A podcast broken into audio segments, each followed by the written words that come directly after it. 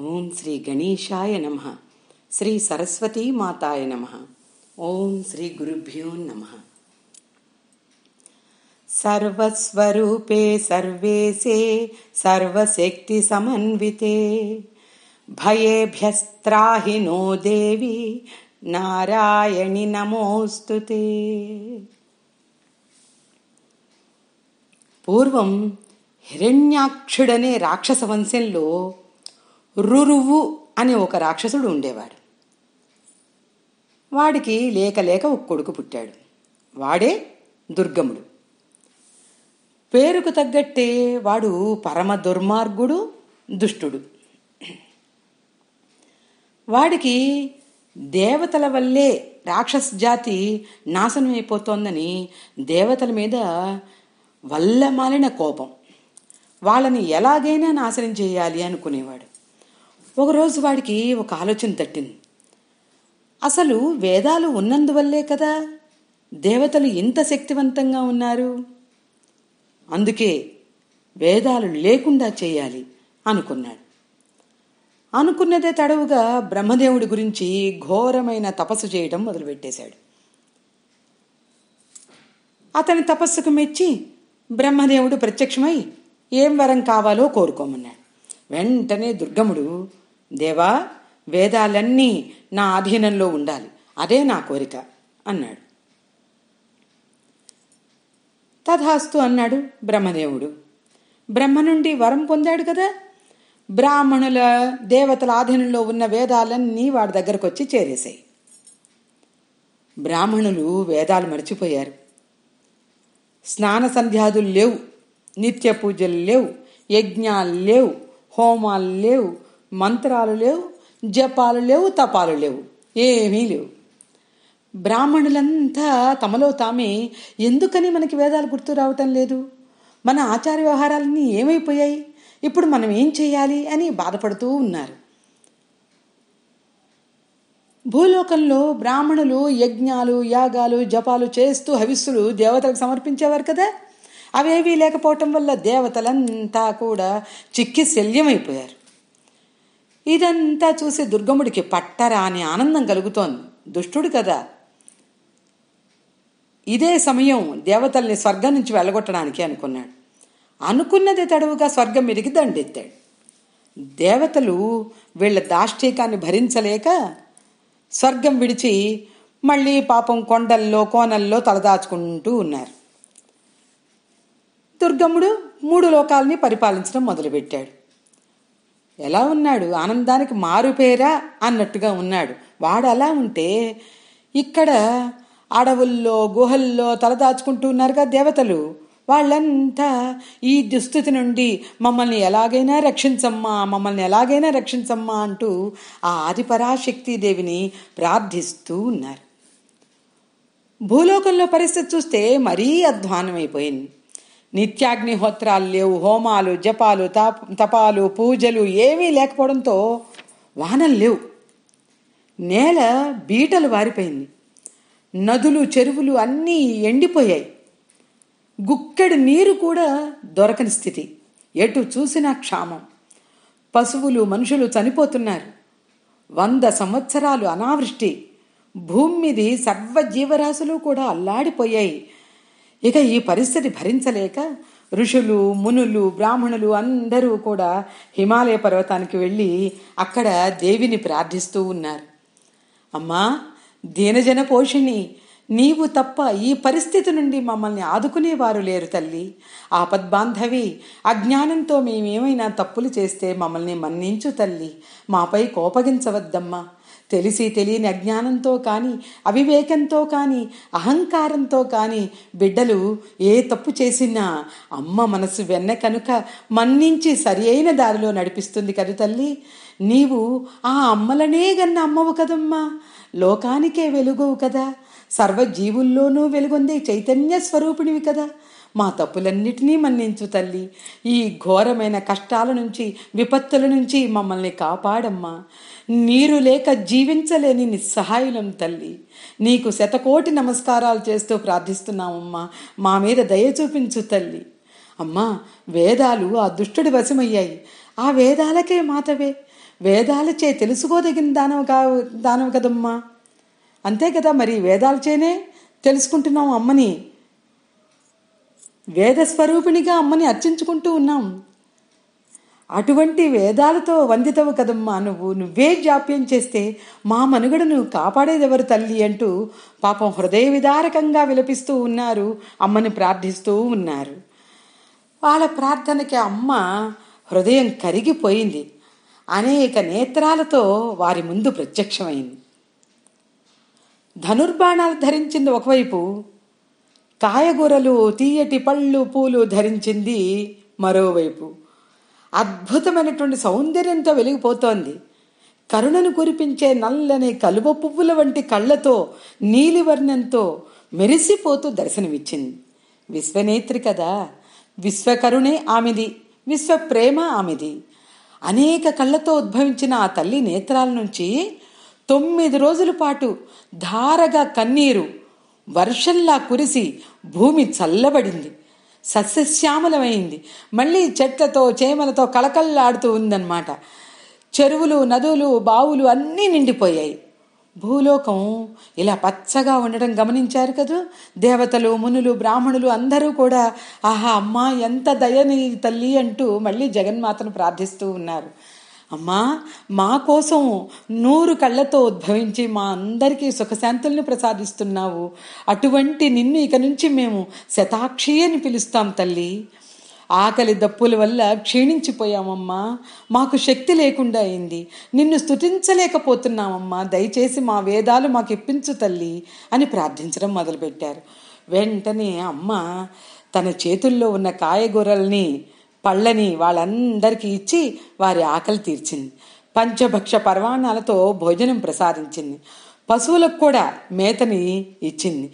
ఈ విధంగా పశువులకి మనుషులకి కూడా ఆ కాయగూరలతో వాటిలతో ఆకలి తీర్చడం వల్ల అమ్మ శాకంభరిగా ప్రసిద్ధి చెందింది. ఇలా కొంతకాలం గడిచింది. అయితే వేదాలు దుర్గముడి దగ్గరే ఉండిపోయినాయి కదా. వేదధ్వని లేదు ఎక్కడాను? దాంతో దేవతలు మళ్ళీ ఏం చేయలేక అమ్మనే ప్రార్థించడం మొదలుపెట్టారు. అమ్మా శతాక్షి శాకంభరి తల్లి మా మీద దయతో కన్నీరు కురిపించి భూమిని సస్యశ్యామలం చేశావు కదూ? మానవుల పశువుల ఆకలి తీర్చావు కదూ?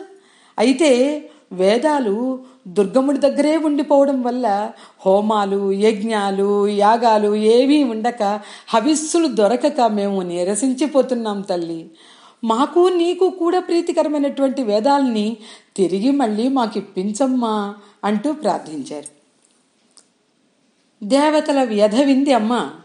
దేవతలారా ప్రారబ్ధ కర్మ ఎవరైనా అనుభవించవలసిందే. అనుభవించకగాని తీరేది కాదు. అందుకని మీరు బాధపడద్దు. ఇప్పుడు ఇక మీకు మంచి రోజులు వస్తున్నాయి. నేను వెళ్ళి ఆ దుష్టుణ్ణి సంహరించి వేదాలను తెచ్చి మీకు ఇస్తాను మీరింక నిశ్చింతగా ఉండండి అంటూ అభయమిచ్చింది దేవతలు మానవులు కూడా సంతోషంతో పొంగిపోతున్నారు. ఆనంద తా తాండవం ఉన్నట్టు నృత్యాలు చేసేస్తున్నారు. పాటలు పాడేస్తున్నారు. అన్ని విధాల అప్సరసల నాట్యాలతో పాటలతో కీర్తనలతో సంతోషంగా ఉంది. అక్కడి వాతావరణం అంతా సంరంభంగా ఉంది. ఈ వార్త దుర్గమాసురుడి చెవికి చేరింది. దేవతలకి మానవులకి కూడా ఒక స్త్రీమూర్తి అండగా ఉంది అని తెలుసుకున్నాడు. తెలుసుకుని దేవి మీదకి యుద్ధానికి వచ్చేశాడు. వచ్చేసి అక్కడున్న దేవతల మీద మానవుల మీద ఇష్టం వచ్చినట్లుగా బాణాలు ప్రయోగిస్తూ ఉన్నాడు. వాడి బాణపు దగ్గర దెబ్బలకి ఓర్చుకోలేకపోతున్నారు వీళ్ళందరూ పాపం. అమ్మా రక్షించు అమ్మా రక్షించు అంటూ పెద్దగా కేకలు వేసేయటం మొదలుపెట్టారు.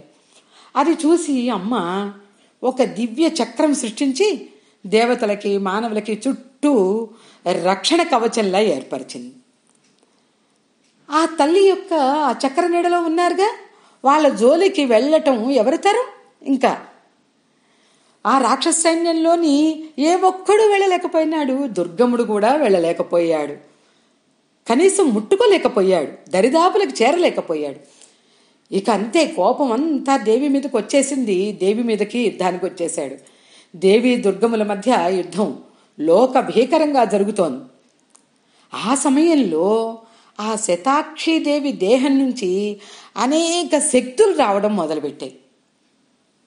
కాళికా శక్తి తారిణీ శక్తి బాలాశక్తి త్రిపురాశక్తి భైరవీ శక్తి రమాశక్తి బగళాశక్తి మాతంగి శక్తి త్రిపుర సుందరీ శక్తి కామాక్షి శక్తి తులజాదేవి శక్తి జంభినీ శక్తి మోహిని శక్తి చిన్నమస్తా శక్తి గుహ్యకాళీ శక్తి దశసహస్ర బాహుక శక్తి ఇట్లా పదహారు రకాల శక్తులు అవే కాక ఇంకా అనేక వేల కొలది శక్తులు అనేక దివ్యాయుధాలు ధరించి ఆ దేవి దేహం నుంచి వస్తూ ఉన్నాయి.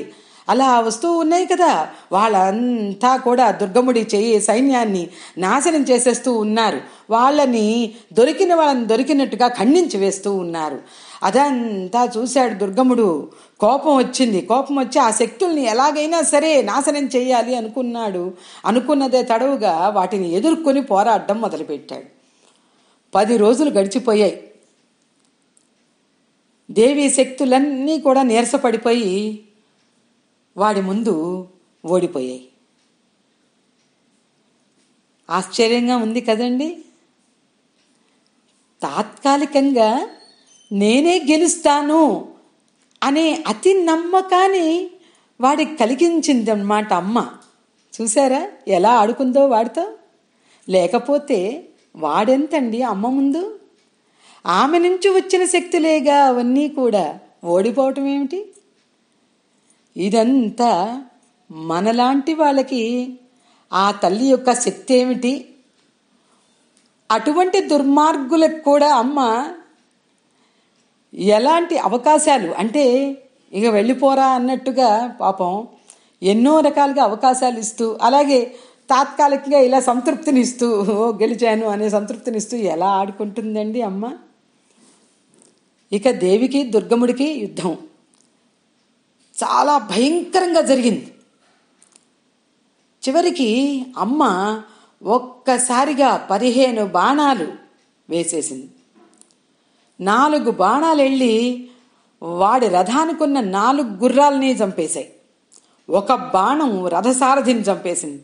రెండు బాణాలతో వాడి కళ్ళని రెండు బాణాలతో వాడి భుజాలని ఒక బాణంతో వాడి కంఠాన్ని మిగిలిన ఐదు బాణాలతో వాడి గుండెని ముక్కలు ముక్కలుగా చేసేసింది. నశించిపోయాడు దుష్టుడు దుర్గముడు. వాడి తేజం దేవి దివ్య దివ్య తేజస్సులో లీనమైపోయింది.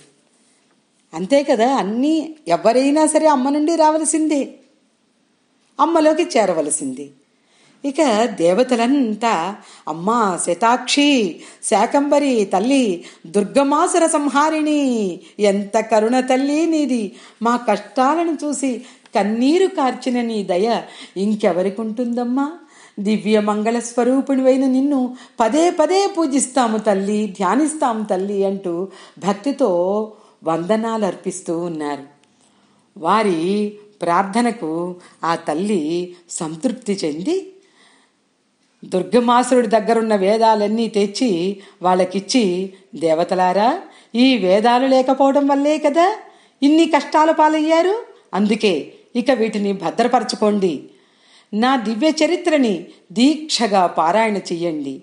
పఠనం చెయ్యండి శ్రవణం చెయ్యండి నన్ను పూజించండి నన్నే ధ్యానించండి.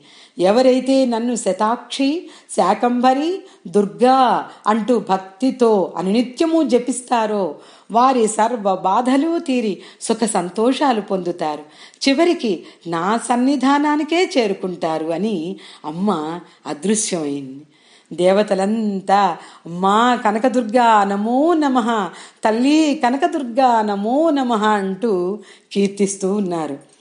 చూసారా కీలుడనే యక్షుడు తపస్సు చేసి తన హృదయంలో కొలువుండమని కోరిందే తడవుగా తథాస్తు అంటూ వరమిచ్చేసి కృష్ణానదీ తీరాన కీల పర్వతం మీద వెలిసిన ఆ దుర్గమ్మది ఎంత దయండి! ఇంద్రాది దేవతలంతా ఆ దేవిని అక్కడికొచ్చి ప్రార్థిస్తూ ఉండేవారు. అందుకే ఆ కొండకి ఇంద్రకీలాద్రి అని పేరు కలిగింది. కనకదుర్గమ్మ కొలువున్న మూలంగానే ఆ ప్రదేశానికి కనకాచలమని కనకవాడని పేరు వచ్చింది. కొలిచిన వారికి కొంగు బంగారమే కనకదుర్గమ్మ కదా.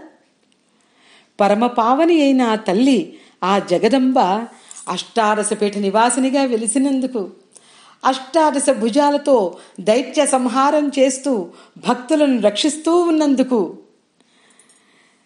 లలిత లలిత కమనీయమైనటువంటి హృదయంతో మనని శ్రీమాతగా ఆశీర్వదిస్తున్నందుకు నాకు కూడా అష్టాదశ భాగాలుగా ఆ తల్లి చరిత్ర చెప్పాలనిపించటం అనేది ఆ తల్లి యొక్క లీలా విలాసమే అని నా భావన. ఆ తల్లి కరుణ ఇది. సర్వమంగళ మాంగళ్యే శివే సర్వార్ధ సాధకే శరణ్యే త్రయంబికే దేవి నారాయణి నమోస్తుతే. జై కనకదుర్గ జై లలితాంబిక జై జగన్మాత జై శ్రీ సాయిరాం